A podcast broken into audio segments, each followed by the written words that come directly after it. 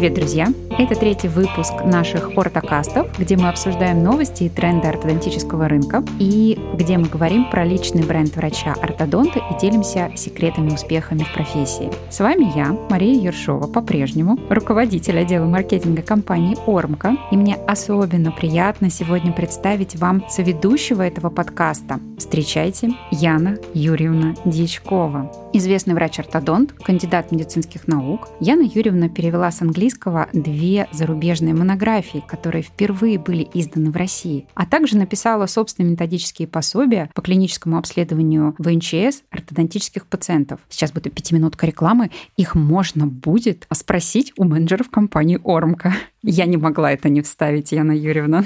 Спасибо, Мария. Здравствуйте. Спасибо за приглашение, конечно. Я очень рада принять участие в этом проекте, потому что он помогает врачам совершенствовать свою врачебную практику. Ну и тема этого выпуска мне очень близка, и я уверена, что сегодня у нас сложится очень интересная дискуссия. Кстати, о теме нашего выпуска. Я думаю, что наши слушатели уже догадались, потому что мне кажется, что, Яна Юрьевна, вы ассоциируетесь с тем, как вылечить пациента с патологией височно-нижечелюстного сустава. У нас в России, мне кажется, вы уже такой самостоятельный, простите за это слово, маркетологический психологическое бренд. В какой-то степени это правда. И сегодня мы будем обсуждать особенности ведения пациентов а, с дисфункцией височно-нижнечелюстного сустава. При этом посмотрим на проблему под разными углами. Как видит процесс лечения врач-ортодонт и врач-остеопат есть ли у них точки соприкосновения и как помочь пациенту максимально эффективно. В этом нам поможет разобраться сегодняшний гость Юрий Александрович Милутко, врач-остеопат, заведующий лабораторией на кафедре остеопатии СЗГМУ имени Мечникова, Институт остеопатии Санкт-Петербурга. Юрий Александрович является соавтором научных исследований и статей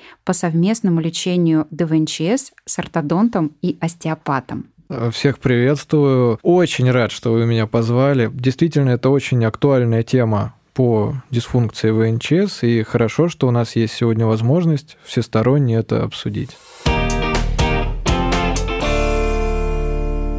Действительно, тема дисфункции височно-нижечелюстного сустава сейчас а, на пике популярности. И это прослеживается, например, в запросе на образовательное мероприятие. И лет пять назад семинаров о том, как лечить пациентов а, суставной патологии, было ну, не так много прямо скажем. Но спрос порождает предложение. И сейчас буквально каждая лекция, как мне кажется, так или иначе затрагивает вопросы дисфункции. Не только специализированная, потому что таких пациентов действительно становится больше и больше. Яна Юрьевна, мы знаем вашу специализацию на ДВНЧС, но все же, как э, распространяются пациенты вот в вашей практике? Какие вы можете здесь тренды отследить? Знаете, я думаю, что я, ну, скажем так, вспомню слушателей, которые приходили ко мне на семинар. И я думаю, они все со мной согласятся, если кто-то слышит, что после семинара этих пациентов становится гораздо больше. Потому что, скажем так, здоровые люди превращаются в недообследованных магия. Нехорошая магия, но тем Тёмная. не менее. Темная. Да, ну вот чему учим. На самом деле я считаю, что абсолютно всех пациентов, абсолютно всех приходящих к ортодонту, вообще к стоматологу, на первичный прием надо обследовать на предмет дисфункции, потому что есть очень простые, краткие, емкие методы, которые буквально там за несколько минут позволяют определить состояние височно-нижнечелюстного сустава даже в компенсированных случаях, когда пациент ни на что не жалуется, когда у него нет боли, щелчков, хрустов, других симптомов. Это однозначно нужно делать. Я так уже более 15 лет делаю. Теперь у меня все пациенты суставные. Не то чтобы я желала это всем, но я могу сказать такую вещь. Если у человека есть сустав, то он суставной пациент. Поэтому всегда, пожалуйста, будьте готовы к тому, что может случиться дисфункция, и всегда смотрите вглубь у каждого первого пациента, который к вам приходит. Да, вот я тут согласен, потому что если мы возьмем и даже э, данные научные, то в разных работах сейчас пишут то, что от 25 там, до 95 процентов имеют э, хоть какие-то проявления этой самой дисфункции ВНЧС. Другой вопрос, что из них всех обращается 5-10%. Но по сути, если искать эту симптоматику, то ее почти у всех можно найти. И э, в целом тут важно вовремя определить проблему. Кажется, что пациенты со скрытой патологией труднее в лечении, но тут вопрос в том, что если она долго скрытая и не выявляется, тогда там больше всяких вторичных компенсаций наслаивается. Однако не все так просто с пациентами, у которых ярко выражены симптомы дисфункции ВНЧС. Представим ситуацию. На прием пришел такой пациент, у этого человека есть не просто набор жалоб, он испытывает боль и дискомфорт. А в результате мы имеем пациента со сложным психологическим статусом. При постоянном источнике боли организм человека истощается, человек может быть морально слабым и демотивированным, либо наоборот агрессивным. Тут стоит сказать о том, что вторичная депрессия очень часто развивается на фоне дисфункции ВНЧС, потому что тут даже дело не в постоянной боли, а в безвыходности положения, потому что именно отсутствие выхода является ключевым пунктом запуска депрессии. И надо понимать, что эти люди, они требуют особого отношения к себе, особой поддержки, особого расположения. Поэтому всегда надо начинать с улыбки, с доброго слова, и потом уже переходить к разбору мышечного корсета, осанки, постуры и всего остального. Как вы считаете, мы видим, что пациентов с дисфункцией становится все больше и больше. Может быть, это связано, не знаю, там, с подходами, которые там были условных 35 лет назад в кормлении детей. Ну, например, да, там какие-то моменты, связанные там с использованием пустышек, там что-то еще. А как вы считаете, с чем связано вот такой рост пациентов, который мы сейчас видим? Ну, мне видится, что в первую очередь это мышечные дисфункции, которые сейчас просто тотально распространяются и растут. Сидячий образ жизни? Ну, скорее нет, скорее стресс бесконечная информационная перегруженность. Вы вспомните, как мы росли. Это же ты ушел с работы и все и ты ушел с работы. Тебя там нет. А сейчас ты на связи постоянно. Какие были времена хорошие, не правда ли? О, это было, да, благостное время. Но тем не менее, то есть мы сейчас бесконечно информационно перегружены. Мы всегда на связи, мы всегда с кем-то общаемся, разговариваем. Работа нас не отпускает. И постоянно этот стресс нас заставляет зажимать эти мышцы. И, конечно же, когда мышцы зажимаются, идет компрессия в суставе, и он страдает. Бруксизм, опять же. Бруксизм, и все, и кленчинг, и все такое. Второй момент. Вы посмотрите сейчас на людей. А, люди же все сейчас в телефонах. Я про детей молчу вообще, это, это больная для меня уже тема очень.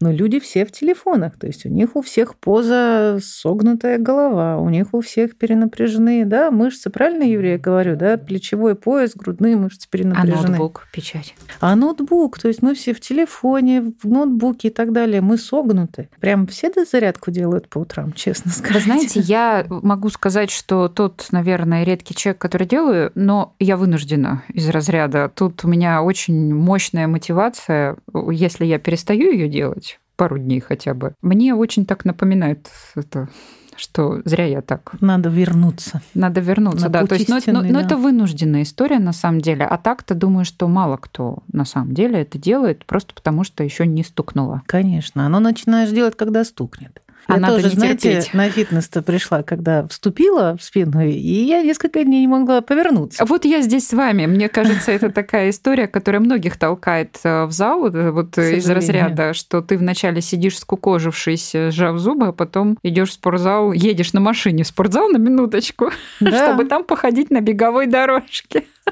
Я думаю, что надо, конечно, в первую очередь, э, ну вот, если это позволительно назвать психогигиеной, да, то есть думать о своем эмоциональном состоянии, думать о том, как не нервничать или нервничать меньше, потому что, понятно, мы все в стрессе. Но как себя успокоить, как себя держать в ресурсе, как себя самого поддержать в правильном, хорошем, работоспособном, спокойном состоянии и более здоровый образ жизни. Банальные вещи, но они работают. Но чем банальнее вещь, тем лучше она работает, как мне кажется. Да, но люди хотят чудо-таблетки, чудо-специалиста, какого-то волшебного мага, который возложением руки избавит от всех проблем. Ребята, приседайте. Просто приседайте. Приседайте, гуляйте. Гуляйте, дышите, смотрите осень какая прекрасная, смотрите воздухом дышите. Это же красота. Угу. Мы же все сидим, вот я, мы ехали сюда, мы большую часть времени с вами же, да, вот в телефон сидели, а потом понимали, о, какие интересные места здесь вокруг, как красиво. А почему не наоборот? Давайте мы будем в телефон раз в час там смотреть, а на деревья почаще. Но это психогигиена, действительно. Это психогигиена. Это, это твоя сила воли, которую ты тренируешь. Приучаться надо.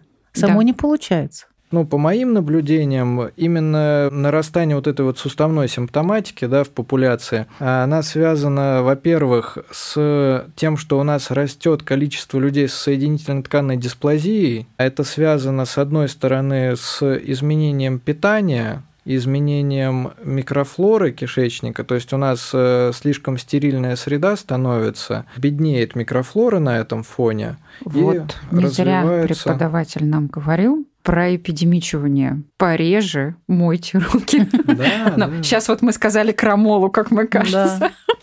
Ну да, сейчас. А, Но ну, опять же, вот понимаете, что в ту же сторону, да, то есть всем по телевизору рассказывают про то, что надо мыть руки, чтобы ковида не было, э, и избыточно люди ту же самую гигиену усиливают и, ну, имеют то, что имеют в Баланс. плане.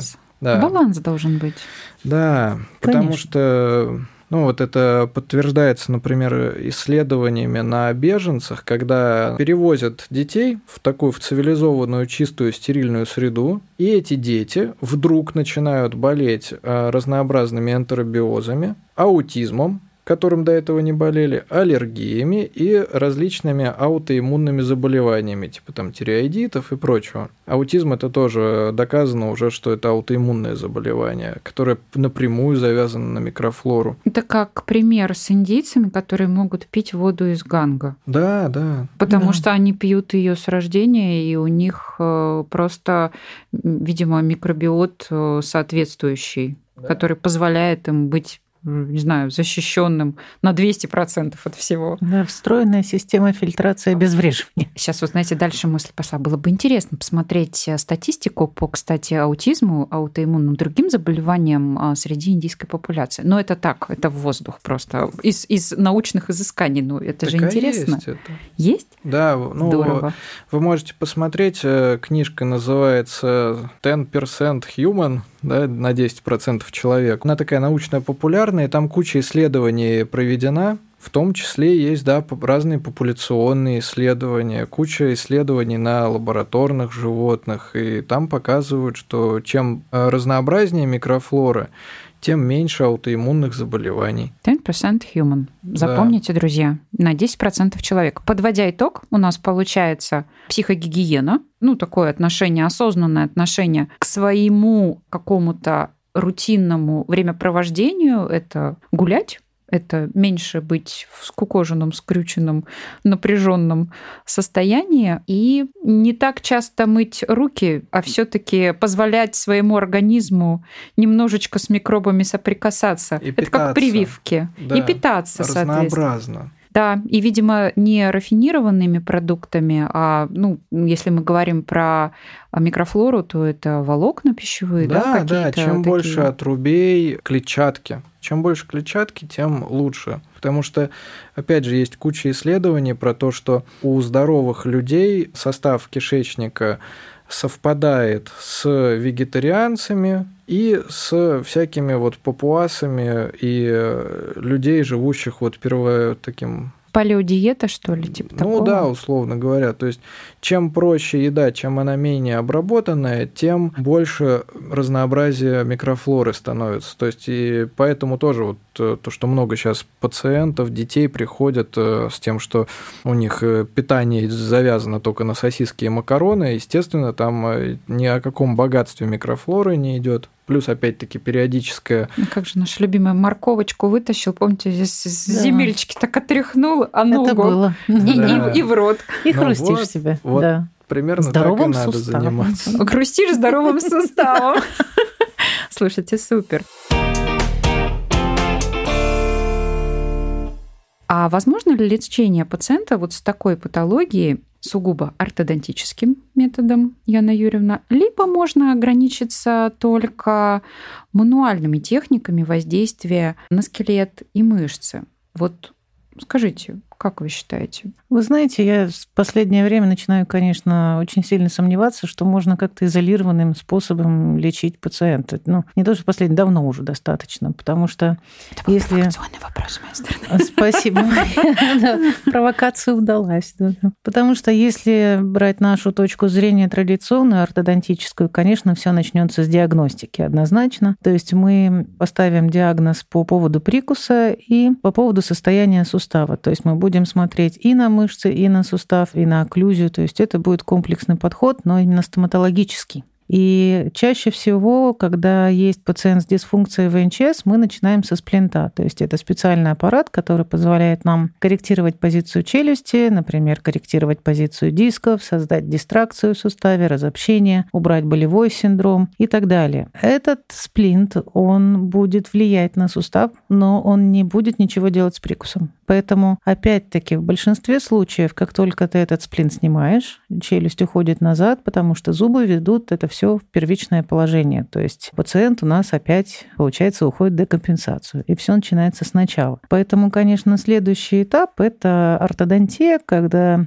уже фиксируется брекет-система. Я люблю более брекет-систему, конечно, для э, суставных пациентов. Э, иногда можно и лайнеры и, соответственно, продолжается коррекция прикуса для того, чтобы стабилизировать ту ситуацию, которую мы уже создали. Организм, он очень сложный, он как бриллиант, он нуждается в качественной огранке. И раз уж само слово «сустав» означает подвижное соединение, да, то есть сочленение костей и хрящей, мы должны неразрывно смотреть на всю эту картину, потому что, влияя на форму, мы влияем на функцию и наоборот. И, конечно, для того, чтобы, понимая, что все в организме неразрывно связано, точно также мы понимаем, если у человека есть постуральные нарушения, если проблемы с позвоночником, то фактически наше вмешательство может быть крайне ограниченным и иметь такой же крайне ограниченный результат. По поводу вот сочетанного лечения хочу сказать, что мы все это исследуем сейчас э, на кафедре у себя тоже, потому что есть же пациенты, которых, например, лечат э, ортодонтически, им после этого становится легче. И да. не, не только с окклюзией, а еще и с другими системами. И мы постепенно, ну, у себя, по крайней мере, вводим такой термин, как окклюзионные пациенты. То есть это те, у кого именно окклюзия нарушена, и от нее идет страдание всего организма. И экстраокклюзионные пациенты – это те, у которых идет страдание разнообразных систем, и это, наоборот, влияет на окклюзию. И мы пытаемся выстроить вот эти вот алгоритмы, по крайней мере, между остеопатами ортодонтами. У нас активно идет взаимодействие с кафедрой Силина, например. И мы пытаемся понять, где эти сроки, когда должен работать остеопат, когда должен работать э, ортодонт. И мы понимаем, что это не только только вот такое двуединое да, сотрудничество, и это не монотерапия. То есть в каждом конкретном пациенте должен быть индивидуальный подход. И иногда, ну то, что касается, например, дисфункции ВНЧС, там еще и большое влияние, например, психотерапевты играют. Поэтому я частенько пациентов туда отправляю. Самое интересное, что они доходят до туда. Мотивация уже очень велика, видимо. Ну, понимают, ну, что нужно некоторых, это. да, потому что через какие-то их события в жизни не дошло, а через страдания тела до сознания доходит то, что пора что-то менять в жизни. Ну, и если они прошли уже какой-то вот конкретное такое материальное лечение. То есть они компенсировались на брекетах, они компенсировались на сплинтах, и ортодонты, например, говорят, что ну все, мы вот все, что могли, вот все у вас по нашей части нормально, вам надо куда-то дальше проходить. Окей, походили к остеопату, тоже ничего не поменялось. И в таком случае, да, мы упираемся в то, что надо двигаться дальше. Вот. И только работой врача-остеопата полноценно вылечить э, пациента невозможно. Ну, естественно, вот в случае, например, как я привел, что это если окклюзионные пациенты, если это не экстраокклюзионные. Мы должны понимать, что сначала у пациента есть нарушение ВНЧС, которое ведет к нарушениям в опорно-двигательном аппарате, например. Первичен именно сустав в таком случае его состояние, наличие отклонения от нормы, ну, например, артроз или же нарушение развития сустава. И как остеопат я буду в таком случае корректировать состояние позвоночника, мышц, связок и в конечном итоге самого нижнечелюстного сустава. Восстанавливать баланс между работой всех структур ВНЧС. Но без кооперации с врачом-ортодонтом не получится исправить прикус, устранить э, стираемость зубов и многое другое, что сопровождает эти самые дисфункции ВНЧС. И тут вот еще один такой момент по поводу восстановления формы и функции. Одной моей пациентки и подруги заодно, у нее, когда она пошла лечиться на брекетах, вдруг выяснилось, что просто нету одного сустава нижнечелюстного. Как это? Ну вот так, не, не заложился.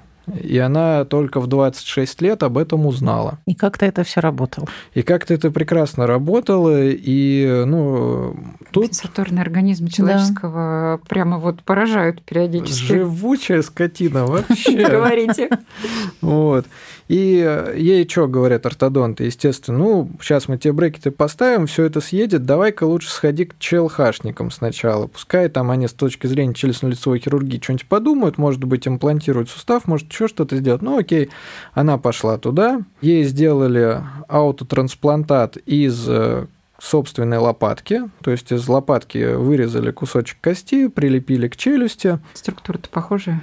То в целом, да, и плюс еще собственные ткани, да, отторжения не будет. Она проходила весь реабилитационный период, потом мы работали над шириной открывания рта, и все. Когда рот стал нормально по ширине открываться, и возможно уже было устанавливать ортодонтические конструкции, она пошла делать снимки повторные перед лечением, и там все рассосалось полностью. Вот тот кусок лопатки, который туда вставили, его как не вставили практически.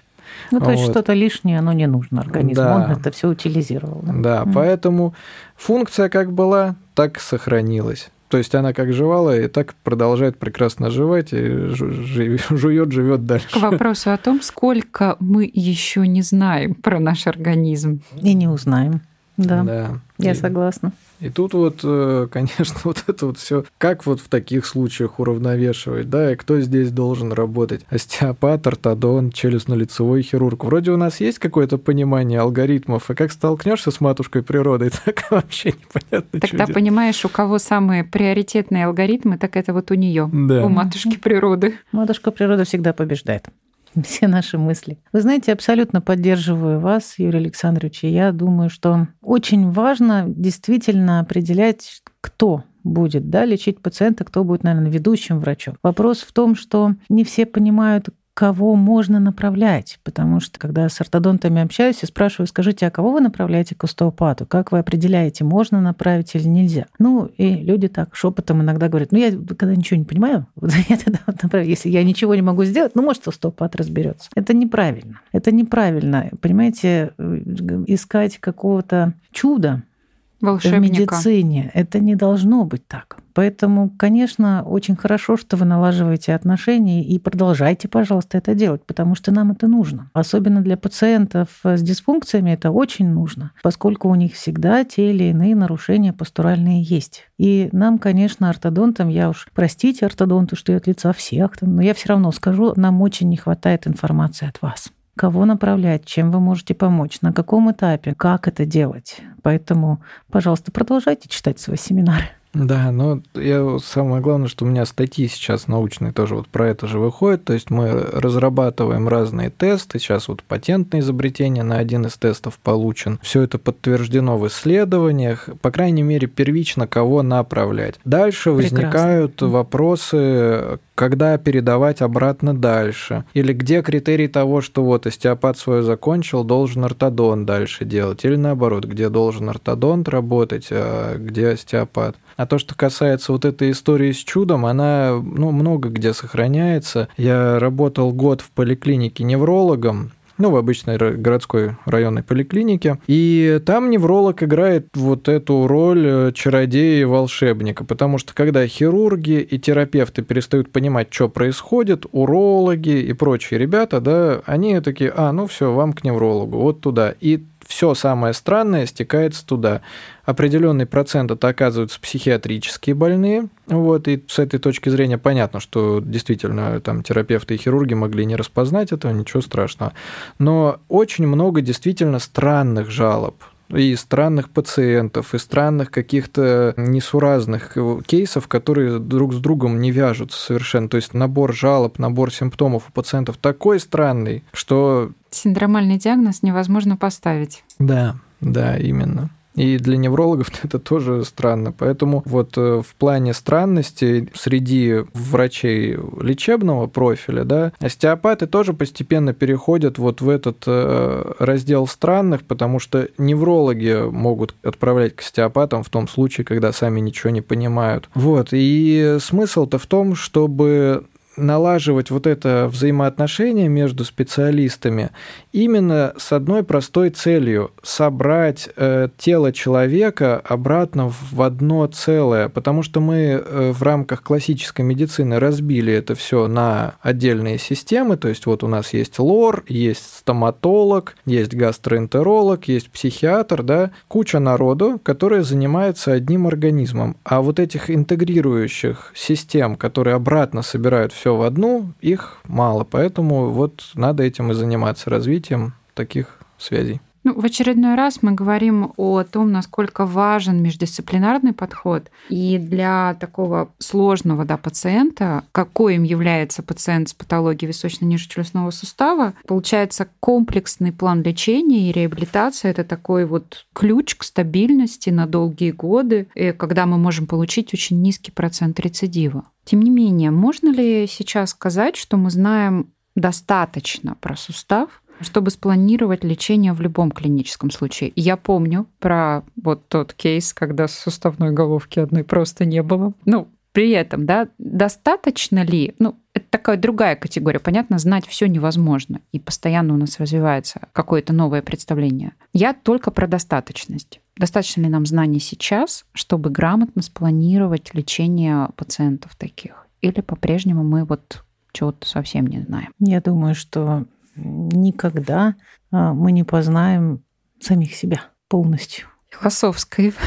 Да, подход. никогда. То есть это касается всей медицины, это касается всего. Да, мы знаем определенную анатомию, да, мы знаем, как он работает, мы знаем, из чего он состоит. Но человеческое тело адаптируется, исходя из каких-то собственных побуждений и способностей, скажем так. У кого-то очень быстро, у кого-то не очень быстро. Очень это зависит от эмоционального состояния, о котором мы сегодня не раз говорили, потому что человек, находящийся в депрессии, ему не будет помогать ничего. Никогда. То есть можно даже не начинать. Это надо начинать именно с эмоциональной сферы. Для наших слушателей я так показала для всех пальцами, да, так все увидели э, окружающие, но не увидели наши слушатели. Управляется все здесь, я показала на нашу голову. Мозг, конечно, да. все оттуда. Я считаю, что идет все оттуда. И, наверное, никогда человек не познает полностью Божье создание. Никогда. Потому что мы приближаемся к нему, да, но никогда не будем, не сольемся полностью. Угу. Да, с одной стороны так, а с другой стороны мы мало контактируем с теми, кто старается слиться, да, то есть там условно какие-то тибетские монахи или там святые отцы там православной церкви или исламской. Может быть, они понимают, может быть, там у них есть достаточное понимание. В медицинском таком классическом варианте понимание, что у тебя есть э, достаточно знаний, чтобы вот с любых сторон лечить эту патологию, это гордыня, и она всегда наказывается, потому что тут же приходит пациент, Конечно. в котором ты похоже. ничего не понимаешь. Конечно, Это правда. Это так и есть. Вот. И приятно то, что мы чего-то не понимаем в хорошую сторону, и неприятно то, что в плохую. То есть э, в плохую это когда мы не можем пациенту помочь и не понимаем почему. А бывает наоборот, что ты ну, сделал что-то, и это помогло, а ты не понимаешь почему. Такое тоже случается. Но через практику, через занятия вот какой-то одной патологии, одной группой пациентов примерно, мы выстраиваем все большее понимание для себя, как это делать. Поэтому постепенно мы расширяем вот эту вот область света, ну, в смысле, что учение свет, да, то есть мы расширяем световое пятно вокруг себя. Возможно, вот изучение этой патологии, оно вообще просто бесконечно. Но пятно, которое мы видим, которое мы осознаем, количество знаний, которые у нас есть, и практического опыта, оно все больше и больше.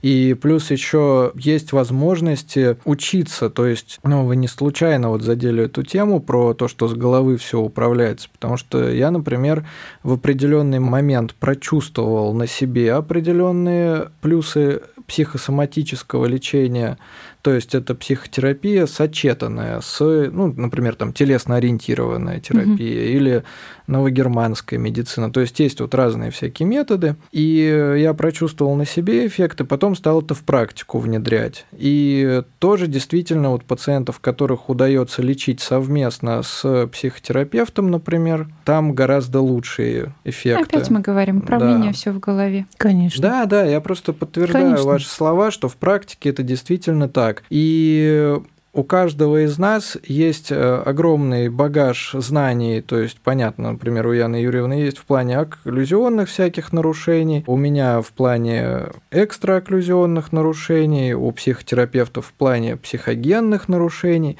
И в одном пациенте, соединяя все эти знания относительно одного конкретного случая, втроем мы приумножаем наши умения, наши навыки и нашу эффективность. А в плане одного человека, ну, это действительно тяжеловато. Угу познать это все. Я бы хотела дополнить еще, если позволите.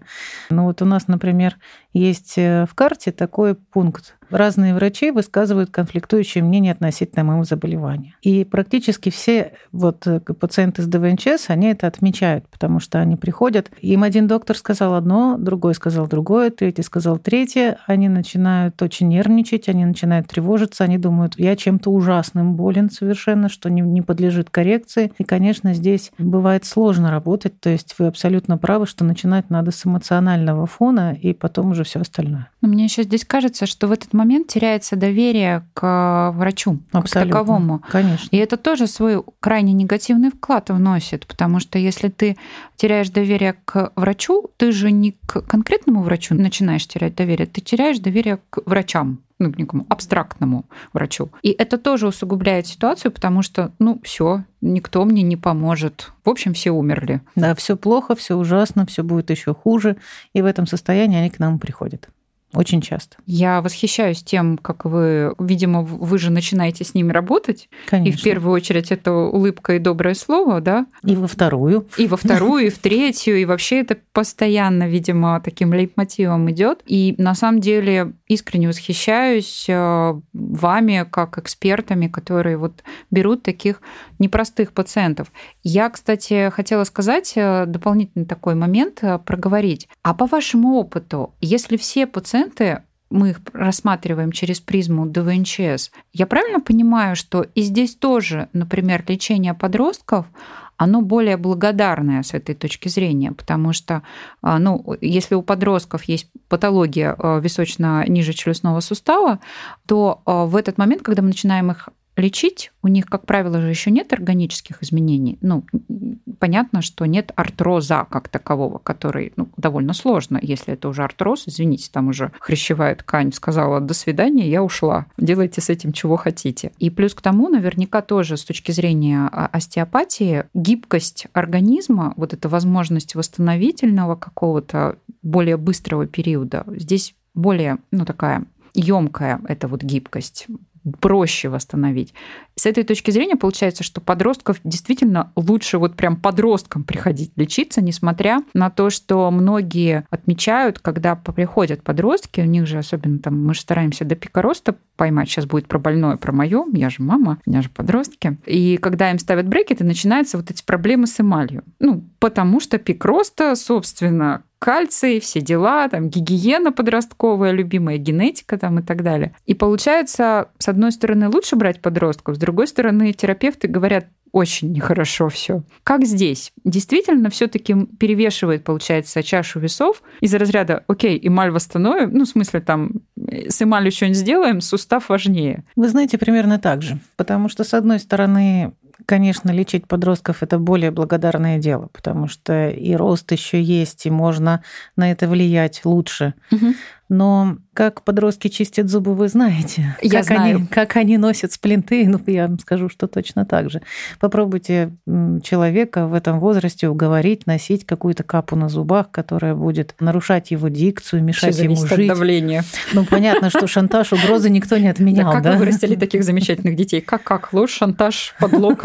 Да, подкуп и все такое. да. То есть эти манипуляции, они всегда есть, были, будут. Если человек выполняет рекомендации, то, конечно, у него очень хороший хорошие результаты. Вот mm-hmm. те подростки, которые у нас мотивированы на лечение, очень хотят, слава богу, у них очень быстро все получается. Угу. А вот с точки зрения остеопатии, подростки, не подростки или вообще не имеет никакого значения? Нет, это имеет значение, потому что вот этот адаптационный потенциал у подростков выше как ни крути, потому что, опять же, там еще все растет, все формируется, уровень соматотропного гормона огромный, поэтому там все быстро происходит. Если мы берем то, с чем я чаще работаю, это всякие нежелательные эффекты на фоне ортодонтии, ну, например, там ребенок носил брекеты, все было нормально, тут хопа, сустав защелкал вдруг. Ну, вы же понимаете, что щелчок трудно убрать, в принципе, да, вот, это возня там на очень долгое время с пациентами, с упражнениями, со сплинтами, с позиционированием челюсти и прочее. А у подростков это за один-два сеанса получается убрать. То есть у них очень легко все это перестраивается. У них именно щелчки быстро проходят. То есть вот как самый такой неприятный симптом в дисфункции, ну, в смысле, самый тяжело лечимый с моей точки зрения, вот э, у них это легко проходит. То же самое, если мы по остальному телу пойдем, у них лучше все происходит. Э, у меня самый вот яркий случай, который ну, подтвержденный рентгенологически, это парень 16 лет, у него за 3 месяца лечения, то есть там было 3 сеанса остеопатии, и кучу упражнений он делал сам дома. 10 градусов сколиоза ушло. Да ладно. Да, считается как бы 2-3 хорошо за год, чтобы ушло, а тут 10 э, за год. Сколько он мотивированный-то был, что еще упражнения делал дома? Ну, э, он, поскольку там была очень большая стадия сколиоза, то он ходил в корсете, и он очень не хотел ходить в корсете, потому что он и натирал, и некрасиво, и вообще как ну бы... Ну и вообще, да. Не модно. Я понимаю. Тогда мотивация из разряда была да, прям такая. Хочешь корсет? Нет, не хочу. Значит, делай. Подводя итог, можно сказать, что начинаем мы с себя, психогигиена у нас с себя начинается. Мы пробуем какие-то новые вещи, изучаем, прежде всего становимся открытыми знаниям, пациентов становится больше, лечить их важно комплексно. Дорогие доктора, я тоже присоединюсь э, к Яне Юрьевне и к Юрию Александровичу. Действительно, такие пациенты есть, и каждый клинический случай — это какая-то новая возможность обучиться врачу и что-то новое взять для себя. Вступайте в кооперацию с другими специалистами, и у вас все обязательно получится. Яна Юрьевна, Юрий Александрович, спасибо огромное за ваше участие и вопросы, и то потрясающее обсуждение, которое у нас сегодня было. Мы обсуждали тему височно-нижечелюстного сустава. Одна аббревиатура только в НЧС говорит нам о том, что тема непростая, но очень интересная. Следите за анонсами наших мероприятий на портале ortodontia.ru. Обязательно приходите на мероприятие Яны Юрьевны и Юрия Александровича. Каждое такое мероприятие – это